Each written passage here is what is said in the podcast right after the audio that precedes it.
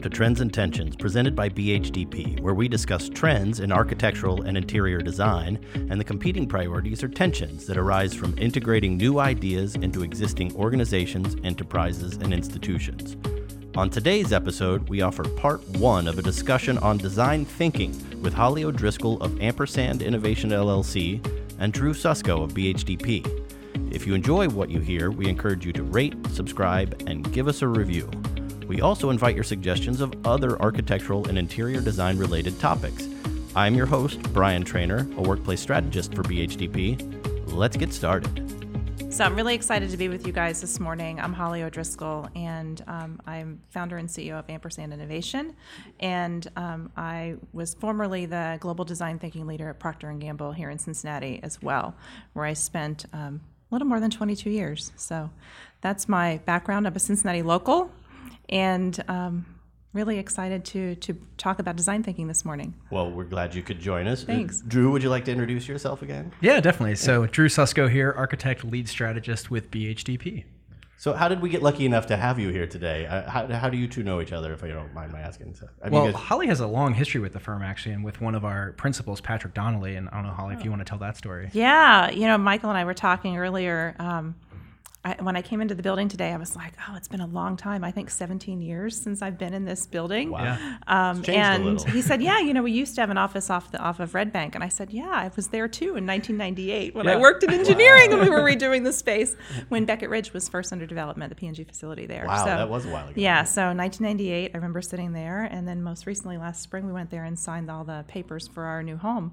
So the law firm is now in that building. So Oh, wow. yeah, quite a long history Yeah, with full BHDP circle. for sure. Um, but when I met Patrick, I think it was maybe 2011, and we were doing a workshop for the Cincinnati Ballet and trying to really help them think differently about their audience and think about how to get more people inspired and excited about the ballet experience. So I had a great experience with Patrick then. Yeah. Yeah. So it's it's lots of connections, right? Wonderful. That's great. So um, we're, we brought you in today because we wanted to talk a little bit about design thinking. Right. And I don't know if this is too big of a question, but uh, how, how did you get into design thinking? No, it's a great question. I think it's one that I get asked quite often. So, um, design thinking came to Procter and Gamble kind of late 2006, early 2007, um, primarily because of our design leader at the time, Claudia Kotchka. She had a relationship with a well-known strategist, Roger Martin. Um, I think of him as one of the godfathers of design thinking. So she sat down with Roger Martin, with Patrick Whitney, who was the former dean of, of IIT in Chicago, Illinois Institute of Technology, and also um, Tim Brown and the Kelley brothers from IDEO. And so they said, "Wow, we quite a think, collective. Yeah, right, right. A lot of horsepower there in that room, right? like, furiously, people are Googling right now some of these people. But yeah, yeah, really the beginning of, of what does design thinking look like in corporate life happened in, in that room and um, so early 2007 a cohort of, of p&g folks went out to the stanford d school and got trained that was I think June 1st, 2007. I had a baby three weeks later, so I was a little too pregnant to fly oh, at that wow. time. Yeah. So, so I went and had the baby and had mat leave and came back and got trained literally the second week. And for me, it changed my life, right? So, how do you bring more human centeredness to everything that you do and to really be inspired by people and design product, services, experiences, and solutions that really meet the needs of people? And so that's that's how I got exposed to design thinking.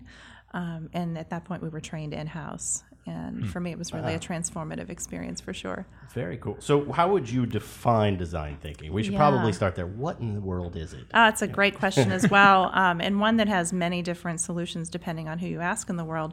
Um, for me, I think of it as a shamelessly human-centered approach to solving any kind of problem. And Just rolls off the tongue. Right. it? Well, it's, it's, you know, I've thought about it a lot, right? And shamelessly, because I think there is a little bit of, oh, should I really be paying this much attention to what people need? Um, or should I be more focused on technology? Or should I be focused on cost? And I think all of those are true. But I think if you start with really a shamelessly human centered approach, you can figure out the rest. Right. And how do you how do you start with that intention in mind? Now, I like that concept. Did- Did you want to add to that? I keep skipping right over you, Drew, and I apologize. No, no, not at We're, all. we're both just fascinated by our answers. well, I think it's interesting because right, our kind of our mantra here is design for people, mm-hmm. and so people are at the center of every design problem we, we take on, right? And so what we try to do in, in our design process is we seek to understand first. Yeah. So we reserve judgment in our design process, and we just ask a boatload of questions. Mm-hmm. That's often how we show up, right? We we have an agenda, but that agenda is is not a series of answers. It's not a, a targeted series of um, questions seeking to direct the conversation. Rather, we're just stepping back and really trying to understand who the people we're working with are, what they care about, um, what their needs are, what the gaps are in their you know current set of say spatial offerings, whatever the problem is we're, we're taking on, and we we launch ourselves into the problem from there. Um, the other thing I think is really interesting about design thinking is it steers into the power of creativity. Um, and for us, especially in a you know design profession, that tends to come somewhat naturally, right? We're comfortable putting ourselves out there, making mistakes, and learning from those mistakes. But oftentimes, especially when we're working with um, our clients, that's a, a skill that they've forgotten. It's not that it's not a skill that they don't have because they certainly do, but it's one they haven't flexed in a while. Yeah. And I think that's another interesting aspect of design thinking. No, I think it's really true. And I think at the root of the design thinking practice is change management, right? You're changing behaviors and really trying to inspire people to think differently. Um, when you're spot on, Drew, on, on maybe they've lost kind of the tone in that muscle, right? Maybe there's been some atrophy um, from some of the experiences they've had in large organizational life, right? And um, change management, I think, is really fundamental to, to making it work as well. So, yeah, I Yeah, completely agree. That's so. I heard you say, you know, I mean, obviously it's human centeredness. Somebody asked me this question, so I want to pose it to you. Sure. Like just yesterday, um, in the workplace, in the last 50 years or even 60 years. So if you think about the 1950s and 60s, what's changed about work that we're so focused on people now where we didn't need to before? Yeah, I think it's it's another really great point when you think about um, what do you do in a world where everything works, Yeah. right? There's a lot of, of product categories that you can go and shop today, and pretty much everything is going to you know get your hair clean. Everything will get your dishes clean. How clean do you want them to be is a different right? question, right? But they'll get they'll generally get clean. Um, and how do you differentiate? in in business that are product services and experience based that that really does make people the core differentiator of what you can do right? Um, that wasn't possible 50 years ago. A lot of things didn't work well right? I mean, if you think about you know the stories that my parents would tell about you know how often their cars were in the shop or something right, i don't know. I take my car in for an oil change and maybe there's a little problem that needs fixing but i've never been towed right? I've never you know these these different moments these different experiences things just tend to work better. Yeah. and so how do you tailor them such that they actually meet the needs of people? Um, i just finished reading a book called the end of average by todd rose. And in it he talks about how cockpit design in the air force um, was originally designed to meet the specifications of the average man and when they went back and did the analysis of all of the measurements, um, no individual man in the entire Air Force fit the exact measurements of the average. And they were having some really tragic consequences of this, right? The planes were going down Wow. because you couldn't reach the controls. The seats weren't in the right position for real people. Right. And so I think it's another great example of you know, human centeredness matters more than looking for the average, right? And that was really the genesis of adjustable seats Yep. and adjustable steering wheels and, and things that make it um, something that can be tailored for you. And now we have that in our cars, right? Yeah. Right. You didn't have that 50 years ago in cars, right? Yeah. You didn't have seatbelts. I mean, when you think about human centeredness, option, there yeah. you go, right? Thanks, right. Ralph I mean, safety really important. I mean, now we have we have a lot of those features that were driven by what does the need of the individual require, and how do you deliver an experience, whether it's mind grounded in safety or or um, delight, that makes it better. But yeah, the the whole idea of we're designing for average. Well, when average means you're not designing for anyone, so what? Right? Sure. And how do you deliver a better experience? It's interesting you mentioned uh, ergonomics and aircraft design because obviously, you know, with, within the workplace design, which is where I tend to spend a lot of my time, um, there are ergonomics at play as well, right? And chairs and desks and things of that nature were also designed to an average American male in 1962, Uh-huh. right? And you know, fast Your seat height forward, will always be 18 inches. you get yeah, into the back, exactly, yeah. right. Right. But fast forward, you know, 50 years, and um, we're still using those principles, right? Those Mm-hmm. metrics, et cetera, to design for a much more diverse workforce, Yeah. a global workforce. Um, you know, it's it's it's definitely a moving target, and there's there's so many shades of nuance in uh, human needs. So it's really fascinating. I mean, especially coming from, say, your experience at Procter and Gamble, right, where you're working on global problems, That's right, not necessarily just American consumer problems. Can you talk a little bit about how you engaged globally with folks, and and more to the point, I think, how do you how do you tease out the essence of what people really need? Wow, it's a great question. Um, when you think about looking in different parts of the world, I think there is a sensitivity to, I don't know, what's the same, what's different. Um, where are those nuances that do stand out in places where maybe you didn't look in a previous region? Um, and how do you tap into the local insight of the team there to try to really understand what's important?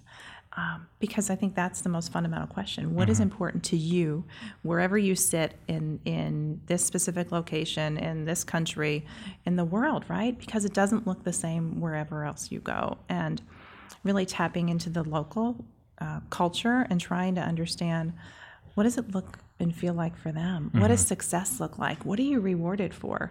Um, and I think that's true both inside the organization and then also when you look out into a, a consumer base on trying to understand what, what looks and feels differently. You know, there was a, a um, even technology, right? I, I did a workshop in, in Moscow a couple of years ago, and I joke every time that I go to a new conference room and have difficulty connecting to the AV system, the mm-hmm. only place in the world where I've never had a problem is Moscow. Really? And you shake your head and go, wow, that's really shocking. And then all this stuff comes out in the news, and you're like, well, maybe they're better at technology than we give them credit, right? So it's it's really an interesting time. But yeah, I mean, all even those more tactical mm-hmm. experiences inside of, of a building do look and feel differently hmm. depending on where you are. And um, it's really the principles of, of empathy. And I think to your point, Drew, on curiosity, Yeah. you talked earlier around starting with the questions. And I think that that essence of curiosity becomes so, so important because we are educated, we're socialized, and we're corporatized to be right Right. more than we are to say, oh, I don't know. Tell me more about that. I'm not sure I agree. I'm not sure I understand. Can you? The can you power of a well placed I don't know. Yes, exactly. Yeah, and let that. What do you mean that- by that? What Yeah. do you mean by that? Yeah, exactly right. Instead of, boy, I don't agree. I think the conversation's over, right? Yeah. Which is generally how we've been Yes. educated, socialized, and corporatized Mm-hmm. to engage. And I think the principles of design thinking really do challenge that. They require you to to sit back and say. Hey, that sounds a little uncomfortable. That's exciting. Tell Mm-hmm. me more, right? Instead of, oh, that's uncomfortable. I should stop talking about it. And But that- that's it's a, a- trade-off. Yeah, and that's one of the key elements of innovation is that ability to take risk. And Right. people so are so afraid to be wrong because they assume that there's a cost associated with making the wrong decision. Yeah. So that exploration doesn't really, you know, uh, pan itself out. is- I guess is where I'm searching for that. So it let's back to design thinking because you've said a couple things and I'm taking notes because I want to circle back to a Right. few things. So you're just adding to the question. So you're, you're just going to be here all day. All righty. Um, but what are the key elements of the design thinking process? Is it a process? And like, so say you have a new problem, where do you begin? Yeah. So there are, are kind of five key principles that do show up in, in every design thinking um, activity or process. I think those words often get a little bit um, hung up in our, our culture as well. I think of it as both a method and a mindset. And I'll talk a little bit about that as well. But from a method standpoint, um, foundationally, the first principle that you would start with is empathy really trying to understand what does that reality look like for the, the person or group that you're trying to solve for um, and i think you mentioned this earlier drew that helps to inform what is the problem so only by having a good landscape assessment of what's going on with them and trying to understand what it looks and feels like to be in their their experience are you able to say oh, of course, here's the pain point, right? Let's go solve for that. Um, so, empathy, problem definition becomes really important, um, also known as framing. So, I think those are often switched along the way. The Stanford model would say define is the, the way that they describe the principle. Um, then you get into ideation, prototyping, and testing. And so, ideation is the ex- exploration of what's possible. How might we solve this challenge in a way that um, really is grounded in helping the people Right. and solving for that person. And then prototype is make it real. Get the words off of the page, Mm-hmm. get the sketch off of the page, go build something, go try it out. The what would you do? Yeah, Yeah. right? what would you do if, if somebody handed you a thousand dollars and said, go test this, right? Or a hundred dollars, right? Um, what would you do if you didn't sleep until Monday? What could you learn in those those time periods as well? So prototyping, depending on what kind of uh, category you're in, certainly big pharma has a, a pretty significant, thankfully, regulatory Sure. Yes. hurdle to, to cross, but um, not everything requires that level of intensity and that level of scrutiny. So prototyping becomes really important. And then going back and testing with the people that you went back and empathized with in the beginning, right? Is this meeting their need? And then how do you iterate and refine? Um, so really, really important. Yeah. That, go ahead. Yeah, well, it's interesting you described going back to the people that you started with, right? And so the process is recursive It is. and iterative Yes. simultaneously. Yeah. Um, there's a lot of traction right now around this idea of agile development processes, Yeah, right? sure. Especially in the technology Sure. sector. And UI UX, Yeah, yeah. exactly. Um, What was that? What was what, what just happened? Yeah, Yeah. So agile as related to kind of UI, UX, user interface, and user experience. Oh, okay. Um, primarily in in more digital technology solutions. So um, one of the the jokes that I share often when I'm teaching design thinking is, you know, nobody ever looks at their their phone and says. "Ugh, those slackers, they're giving me another app update, right? Yeah. You don't Yeah. look at them and say they didn't get it right the first time. Yeah. Um, so I would argue all of the apps that are sitting on our phones today are actually prototypes, Mm-hmm. right? They're iterations on on the la- latest and greatest, but we don't judge the app developer for for saying you know Getting it "Oh, wrong you didn't get it time." right the first time. What's wrong with you? Yet we carry these same really toxic thoughts around with us inside of large organizations, and Uh-huh. You say. Why is that? Right? Yeah. What's the difference? And people go, you know you what? I'm not mad at my my app developer. So why should I beat myself up or beat my team up for Sure. not getting it right the first time as well? well, and it's funny you mentioned that because in architecture we like to say that every building is a prototype. Yeah. It's usually the only one of its kind that's built, unless you're talking about residential development, right? Where Sure. you're rolling out a thousand homes in a week. Um, but the funny thing that happens oftentimes when you walk through a space, say you go to the, the kitchen, right, and you're looking for an outlet and you can't find one on the counter, and you think to yourself, my God, the architect didn't know what they were doing. and you're critiquing this one very tiny element when the reality Yes. is you're in this entire environment that has been crafted by hundreds of people working collectively Yeah. you know to deliver hopefully hopefully a seamless experience so that you don't run into an obstacle in the built environment yeah. Um, and it's a, a similar hurdle right um, where the reality is i think and the future might be within the design of space that we begin to embrace the idea that spaces can be somewhat temporary and we can tinker with them and we can incrementally improve them over time as opposed to saying we got to get this right the first time Right. all of our butts are on the line Yeah, no, and, and how do you design with that flexibility in mind? Mm-hmm. Um, and you know, even when I think about my home, I fired off a note this morning to the kitchen design guy that I'm like, "Do you have a plan for me yet?" Right? I mean, because even I mean, our home spaces, we seem really flexible when we think about iterating and refining and updating our home spaces.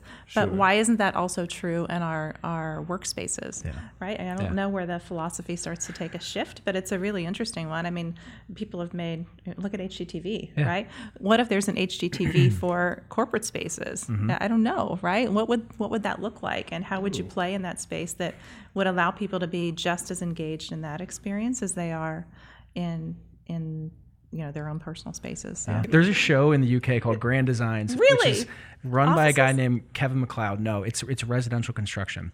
Um, so HD, HGTV in the US is very super. And this is me being a crit- critical architect, right? It tends to be about the materials and the Yeah. finished space. Grand Designs in the UK is a little bit more about the design process and the construction process. So they oftentimes work with self builders Yeah. who are people who are like, I'm doing this for the first time. I'm going to be the project manager. I only have 300,000 pounds to spend on a, you know, 600,000 pound project. Um, and it's fantastic. Like if you're looking, if you like HGTV, I love the next stuff, step is? Grand Designs. When Ah, I'm traveling, that's all I watch in the hotel. yeah, yeah. It's so fun. Yeah. But wouldn't it be interesting to peek into other people's spaces? O- Oftentimes, I mean, one of the things that you know Brian and I both have the benefit of is that we get to walk through lots of corporate environments, and I imagine you do as well, especially in the consulting business, sure. working with others. So, you know, we have a broader perspective of what is available on the market um, versus most folks. Quite frankly, um, yes, people are some some people are spending less time with their organizations are bouncing through you know multiple organizations but lots of people still work for one company for the duration of their entire career and all they know is what they see every single day Right. and so one of the challenges that we face to your point about possibility is opening up people's minds to right. what might be possible. It's interesting you mentioned HGTV because the thing one of the things that's happening in the architecture and interior design space is Google Images.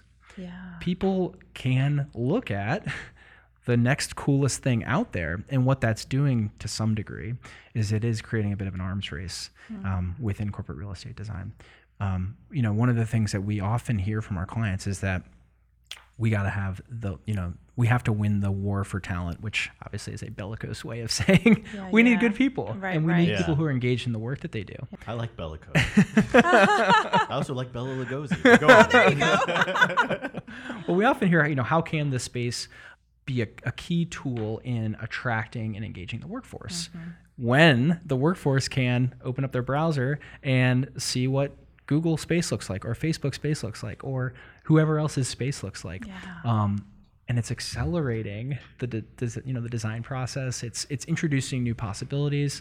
It's pretty fascinating, but it's very similar to the HD, HGTV comment, Right. In that, quite frankly, because of the internet, we're just more aware of what's out there now. Yeah, exactly right. Yeah. Now it's it's the democratization of what's possible. Right. Yeah. Right. Right. Yeah. I just I had a you know I want to share a weird anecdote um, because it, I was a guest in someone's house. This is a, piece of design that got me so excited I was off my head with joy, and I'm still like I get giddy thinking about it now.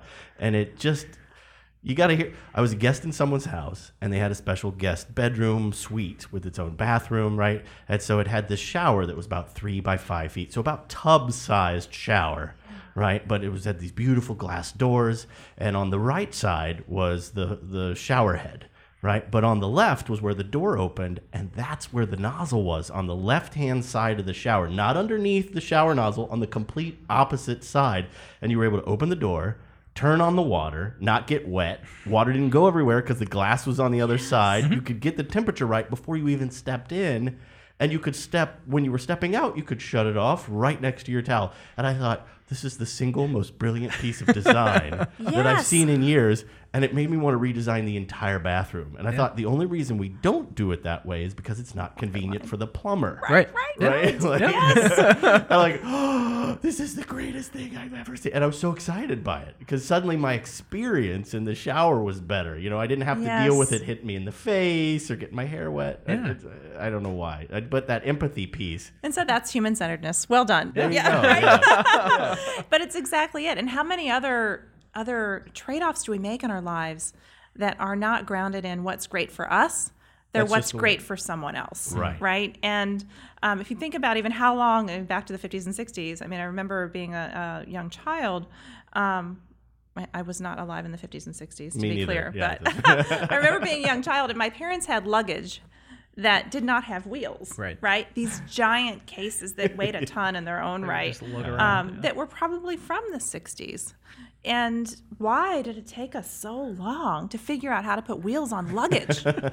and when you think about human centeredness, that's another great kind of iteration on why carry this bag that makes you walk sideways and uh-huh. end up at the chiropractor Yeah. when you could twirl it. And then, right, when you think about the wheels again, the wheels used to only go in one direction. Now they spin 360, so you can kind of push your bag in a, instead of just pulling it when you walk through.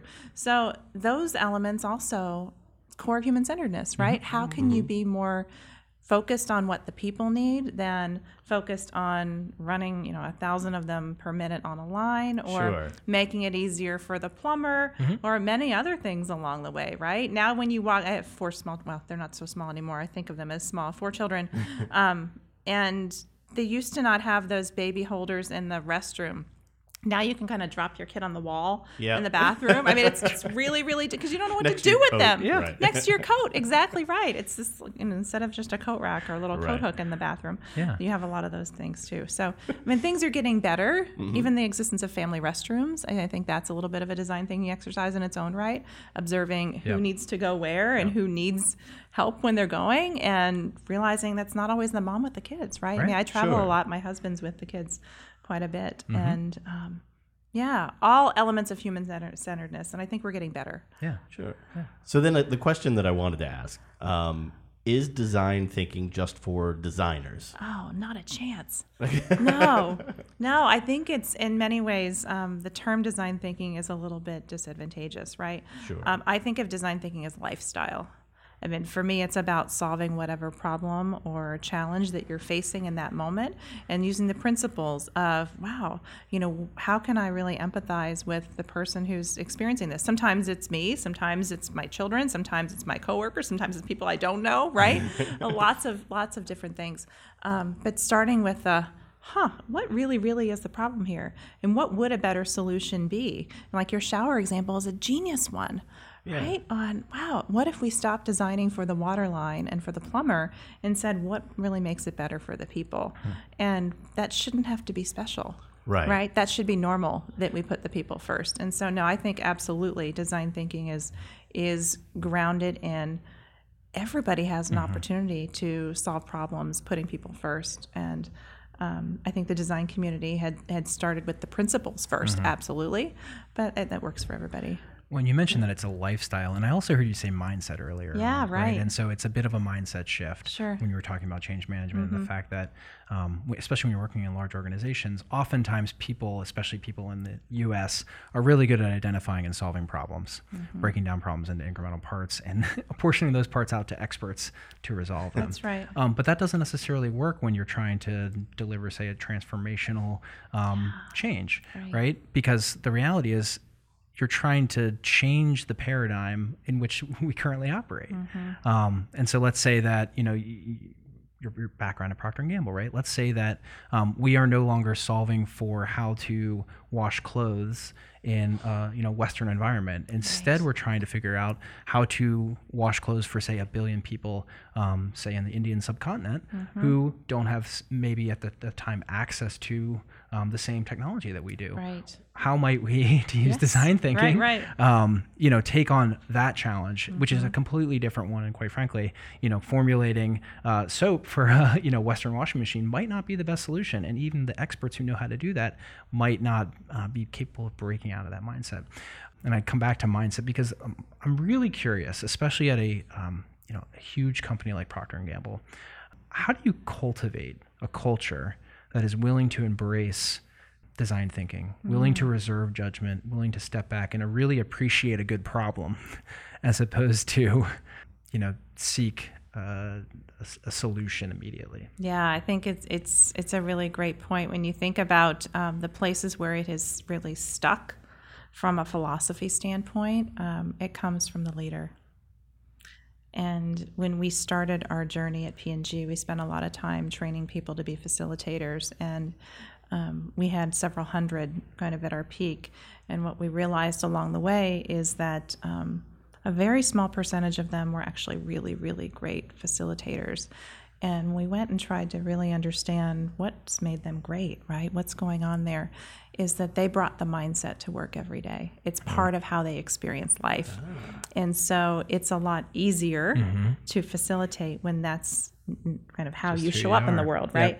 Um, and we've then we found that the places where the mindset really stuck most effectively is where the leadership philosophy was congruent with people matter more than anything else that we do. And um, if you can get to a, a an organization where the leader says, "Yeah, go try something wild and crazy," because there's more upside to exploring that than there is downside to, you know, not exploring at all Right. or getting it wrong. Um, but that requires a couple of things are true inside the organization, right? Um, it requires that there's psychological safety, Right. That's a big one. the freedom to say, hey, I got it wrong, or I'm not getting it right, and it's taken a really long time. Um, and to have the leader look at you and say, it's okay, I've got your back. And that's, I think, hard to come by um, because there's such an urgency to not only get it right and get it right, you know, even if it's not the first time, pretty close to the first time Right. um, but because you've got the Wall Street pressure as well, and how much of a bet can you afford to make on an idea or a problem that you don't know how it's going to go down, and how long can you can you kind of hedge that? Um, psychological safety, I think, is critical. Um, I had a, a guy with me for six months as an innovator in residence. Um, my friend Ingo Rauth, he's got a PhD in innovation management. Um, he's now in Toronto, but he finished his PhD from Chalmers University in Sweden. And um, I said, wow, we should figure out what we can learn from each other, right? You've gone through this academically. I have all of this corporate hands on experience. Come. And so he came for six months, and together we developed this approach that we talked about as innovation readiness for teams. Hmm. And so we looked at measures of psychological safety, initiation climate, and creative self efficacy to really kind of step back and say, you know, are the conditions right mm-hmm. in your team in this moment for you to go and try some some crazy things? Are you able to innovate? And so we ran that that um, prototype with a couple of different teams, and it was really hmm. effective at kind of looking into the organizational dynamics. Um, we used a more generative approach, right? So we'd ask people on a scale of one to five, you know, how would you rate da da da da? And instead of of saying, you know, well, why did you rate it a three? We asked them, what would it take to get to a four. to exactly right Wow. to get to a four? Or Change the mindset. yeah, right. Yeah. It's you're flipping it. It's generative. It's not poking holes. Yeah. It's saying, let me imagine what's needed Yeah. in order to get to that point. And then you can funnel that back to the leadership and say, here are some of the conditions and some of the imperatives Yeah. we think might really help you in your innovation goals. And so that's been really a powerful experience as well. So it's almost as if the climate has to be right for innovation to occur. You said innovation readiness, Yeah, right? the conditions. Yeah. Yeah, Yeah. the conditions Yeah. really matter. But that makes sense, right? I mean, even if you look in nature, Uh-huh. and the same is true inside of organizational climates. And design thinking, I think, one shines a light on here are some places. If you're looking through an empathetic lens to your organization, you learn things Mm-hmm. differently. You say, you know, what do you need? What would take? What would it take to go from a three to a four, or from Mm-hmm. a four to a five? Um, and then that can help you identify what problem you really need to go solve. You can sit back with the lead team and then say, what ideas do we have Mm-hmm. to start to change that? Let's go prototype a few. Great. Now let's test them. It's the same, right? Design thinking Uh-huh. is lifestyle, right? it's showing up in many different ways for sure. See, that's a, that tool that you're talking about uh, is something that I'm wildly interested in. For Yeah. one, because we've had a lot of conversations with companies that are like, we really need to innovate more, and we try to help them understand what it is. But then Mm-hmm. it's like, now what? And there, I was like, there's another tool. There's something we're missing Yeah, here. How do you make it better? But I like that uh, concept because it doesn't. Even if somebody scored all twos and be, no, you're not ready. That's not the answer. It's how do you move to the next. Right, right. Yep. That's How do really we get you ready? Yeah. Exactly. Yeah. What a wonderful way to frame that. But that part of innovation is creativity, which you Yeah, brought up before. right. So did Drew. So Holly, how do organizations instill that culture? That's like, how do you support, encourage, foster creativity? Yeah, I think it's a it's it's a issue a lot of organizations really struggle with, right? Um, I think it's also one of the Gallup had rated the skill sets needed for for leaders. And I think it's in the top five. It keeps kind of getting bounced around in one of the top five slots um, over the past several years. But creativity is also needed by leaders, and I think organizations and individuals are able to unleash their creativity when the system, back to the conditions in the container, Yep. really support that. So I'll unpack that a little bit. Think about rewards drive behavior. And if you're rewarded for delivering the next incremental shift in Yes. whatever category you're operating within, right? Um, your behavior is going to change. So you're likely to not be as creative as if you you had a reward system that said you need to like go big and go break things right? There's a great quote that i use when i'm when i'm teaching a lot um, a book called people before things. Um, chris lamping talks about you can't get to breakthrough until something gets broken. Yeah. and i love that right? And sometimes what needs to get broken are the systems that are around the people that are doing the work right? And sometimes the system is the biggest barrier to creativity. Um, david kelley who's one of the co-founders of ideo and one of the um, the professors at the Stanford D School, he has a book called Creative Confidence, and he talks about how um, most people lose their sense of creative confidence round about by fifth grade, Yep. um, age 10. And his attribution is you've had enough people look at your creative efforts and say, that's not great, right? You know, if you you draw a tree, or the tree looks like a horse, what's wrong with you? And that's exactly the point, right? How do you get to a place where you know getting something wrong doesn't mean there's something wrong with you? Right. And how does the organization not view you as flawed or broken? Yeah. Because you took a creative risk, right? And Right. and don't we want those creative risks? I think we do. Um, but I think it's it's it's the core of kind of innovator's dilemma, right? Yeah. How do you explore what's possible while exploiting kind of your current domain in Yep. which you're in, and um, how do you balance the reward system for both of those? But yeah, the creativity I think lives within us.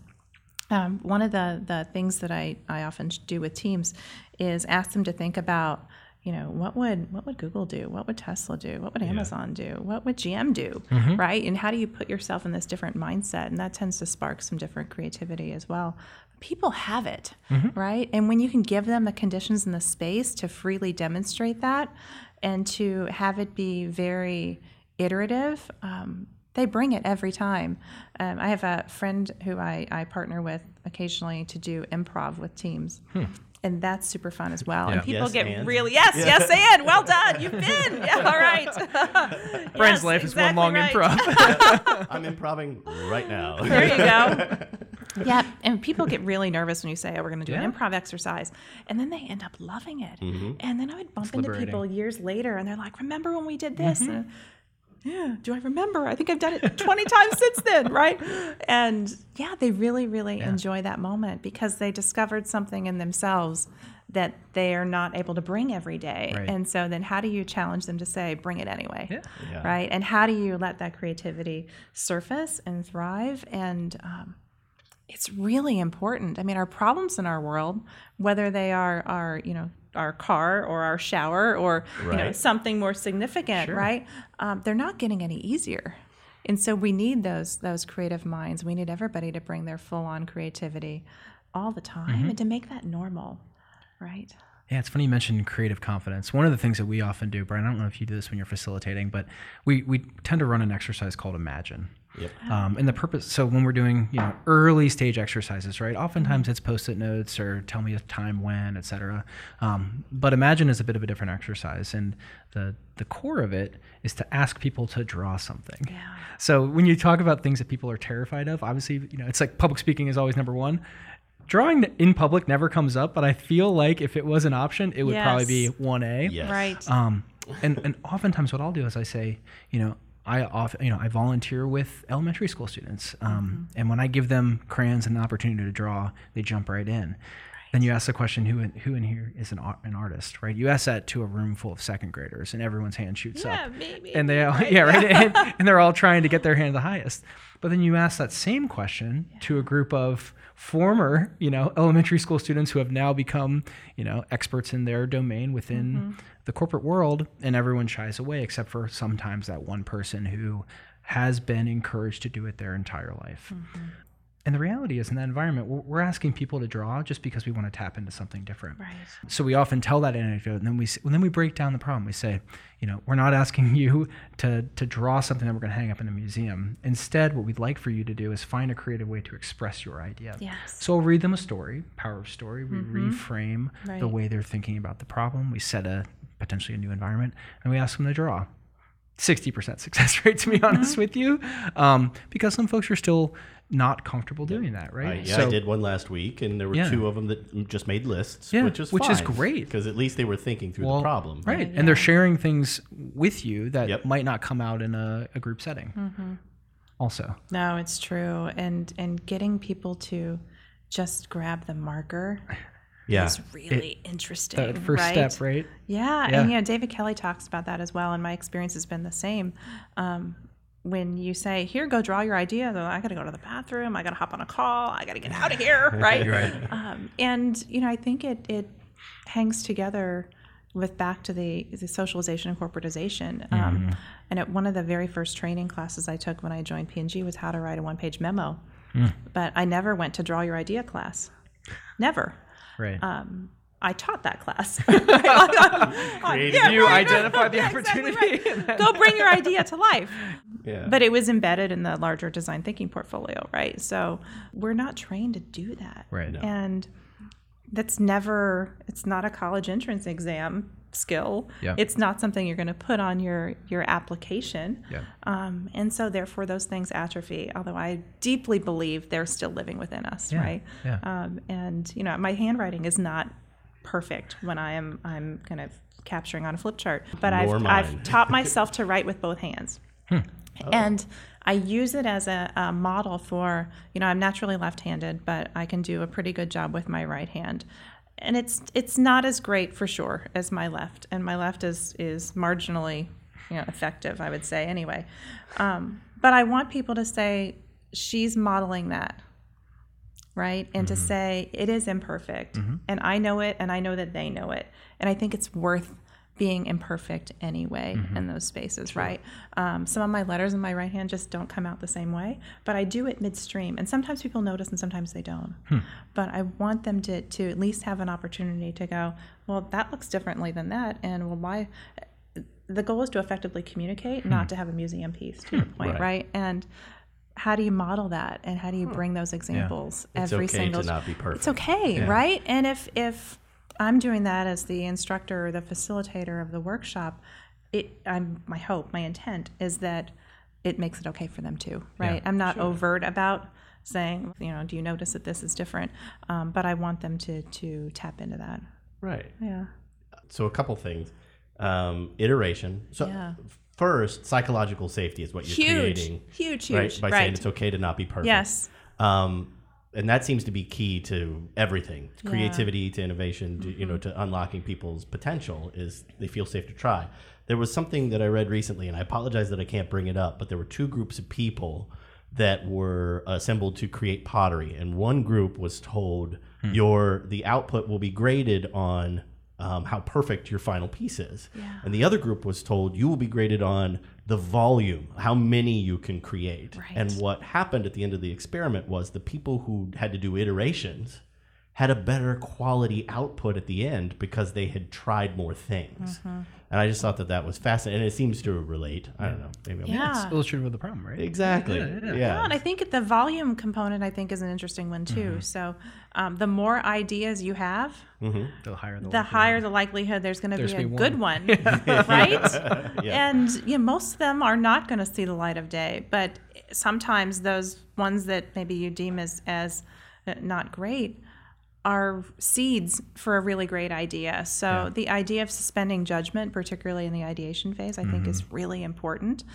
Um, and too often we're the ones holding our, our ideas back by you know fear of judgment, but we're often judging them first Yes. right? You know, we're saying, "Oh, I don't know." This one's not good And enough. there's there's Yeah. interesting research on that topic as well. Um, it's called collective intelligence in groups, and there's a woman out of Carnegie Mellon named Anita Woolley. She partnered with a guy named Tom Malone out of MIT, and they talked about um, how do you really amp up the collective intelligence in groups to get better outcomes, right? If you pose a problem to a group, how do you really um, tap into the best possible solutions? And their going in hypothesis was if you get a group of geniuses together um, and assemble that team, you're going to get better outcomes because you have higher um, individual intelligence that you're putting into the system. What they found is that was wrong, right? And that you actually get better outcomes if you have individuals with more average intelligence um, because they have less to lose at some level, Right. right? If somebody Yes. knows you're the the you know Rhodes Scholar from Harvard and you finished college when you were 19, You defer to the expert. a little Um, yes, bit. right? Like I can't say something wild and crazy. They're going to think I'm not smart, right? Right, right. And if you are are, you know, just another person on the team in this average mix, it's really different. But they found three main drivers were really contributing to contact, collective intelligence in groups. One is um, social sensitivity. So the ability to read the eyes and read the emotional state and the expressions of others, really, really important. Um, and why does that matter? Because you can see if somebody else has an idea brewing, or you can see if they have a question, or you can see if they're bored, right? I mean, we're wired to interpret people's um, emotional states that way. Um, the second is equal turn taking in groups. And when you think about how many meetings you've probably sat through where there's 10, 20, 30 people in a room and one or two people do all the talking, Consume all the oxygen. Yeah. Right. and you think about, wow, you know, with all of the diversity of thought, experience, and wisdom in the room, are you tapping into any of that? And they're saying, no, equal turn taking is the way to get to collective wisdom and collective intelligence because of the diversity of thought and experience, um, which I think is really interesting. And the third component was more women in the group. And they were surprised by that. Um, but what they said is that after researching further, more women um, actually brings more social sensitivity, more It impacts the first two, yeah, it impacts right. the first two. Yeah. yeah, they have a, a, a advantage on the first two, so therefore having more women in the group um, who will say, "Hold on a second, we haven't heard from you. What do you think?" Yeah, Right? right. Really, really different than moving on to the next agenda Yeah, item. So, yeah, lots of really great things that we can do to create better environments um, and better practices inside of our organizations to allow for more, I'd say, collective genius to emerge. Sure. Um, but do we do it? You know, Hmm. I don't see a lot of teams. I can't tell you how many times I've given that example, but it's not generally built into how teams are organized. And you say, well, why is that? Because we've slipped back into the default, which is back to change management. Right. Right. Yep. So because the behavior change is hard, and we're used to kind of flying on autopilot, and until that moment is disrupted, it's a little harder to to take on something new in that way, even when the all the evidence supports it. Right. And and I think that's fascinating because in our sphere, you know, in architecture and design, um, we generally have a design team and they basically hold that, you know, that precious object. And I, I feel like we have a lot of resources here. If you brought in somebody from the accounting team and the and the environmental graphic design and interior design, just a diverse group of different experiences, Right. different thought process, and just let them be a part of that. Even the initial kickoff, I think, would change some of the outcomes because it gives them the opportunity to maybe they think they've solved it before, so they know what to do. Wouldn't that be nice to disrupt that process for once? You know? yeah, It could be fun. absolutely. Yeah. Yeah, I love the idea of bringing in different disciplines. Um, in fact, one of the, the practices that I, I adopted a few years back is you don't run a workshop without a finance person in the room. Yeah. Um, They are really unbelievably creative, and people underestimate them. Yes. Um, because you don't generally want a finance person getting creative, right? You want them to be on top of the details, which is really, really important work. However, if you were trying to figure out how to pay for a new is a innovation, yeah, right, right. That's yeah, not what we want, not what I'm advocating for at all. But when you think about if you're trying to, to figure out how to fund a new initiative or how to um, launch a new feature, and there's cost involved, they Yeah. can help you figure out where the puts and calls. And if they are hearing the voice of your customer or consumer up front in the beginning of the effort um, and can see the logical sequencing of the Mm-hmm. ideas and the prototyping, they're already there with you. Right. And so you don't have to go back and sell something and start from the beginning and have them go, well, I wasn't there. I'm not sure I heard that. And I don't know if I believe you. Right. I mean, you can, you can jump in faster Sure. because they get it. Yeah. And it has been a really um, important accelerator of progress right, to have them in the room. yes. I would agree with that. Yeah. Because they understand how the system They get works, it. right? Exactly right. Right, they know what all the moving parts are. They know how the parts plug into one another. Right, they know how the cash flows through the Yes, system. They know where exactly things are hidden Yeah. potentially that can be tapped into. That's exactly right. That's really yeah, really, really important. yeah. We had a, a session last week that there was a f- person from finance, someone from HR, um, a couple people were app developers. So it was a really diverse group. And what they discovered, because the finance person was in the room, Yeah. there was a budget for personal development that wasn't being used because people didn't know they could take advantage of it as well. Oh, so right. that, like it turned into we were talking about their space, but it turned into a learning opportunity for other things that, that were human related Right. Because you know the design is ultimately about the people. So Right. if you want to advance your career, there's opportunities. Yeah, and, uh, isn't you're it not true? using them. so interesting. And every organization has something like that, right? Yeah. So Yeah. it's, you know, how do you kind of tap into who knows that and how do you access it? Yeah, for sure. Thank you for joining us at Trends and Tensions presented by BHDP. We hope you're enjoying our discussion on design thinking enough to join us again as we conclude our constructive conversation on the next episode. If you appreciate what you've heard so far, please rate, subscribe, and give us a review.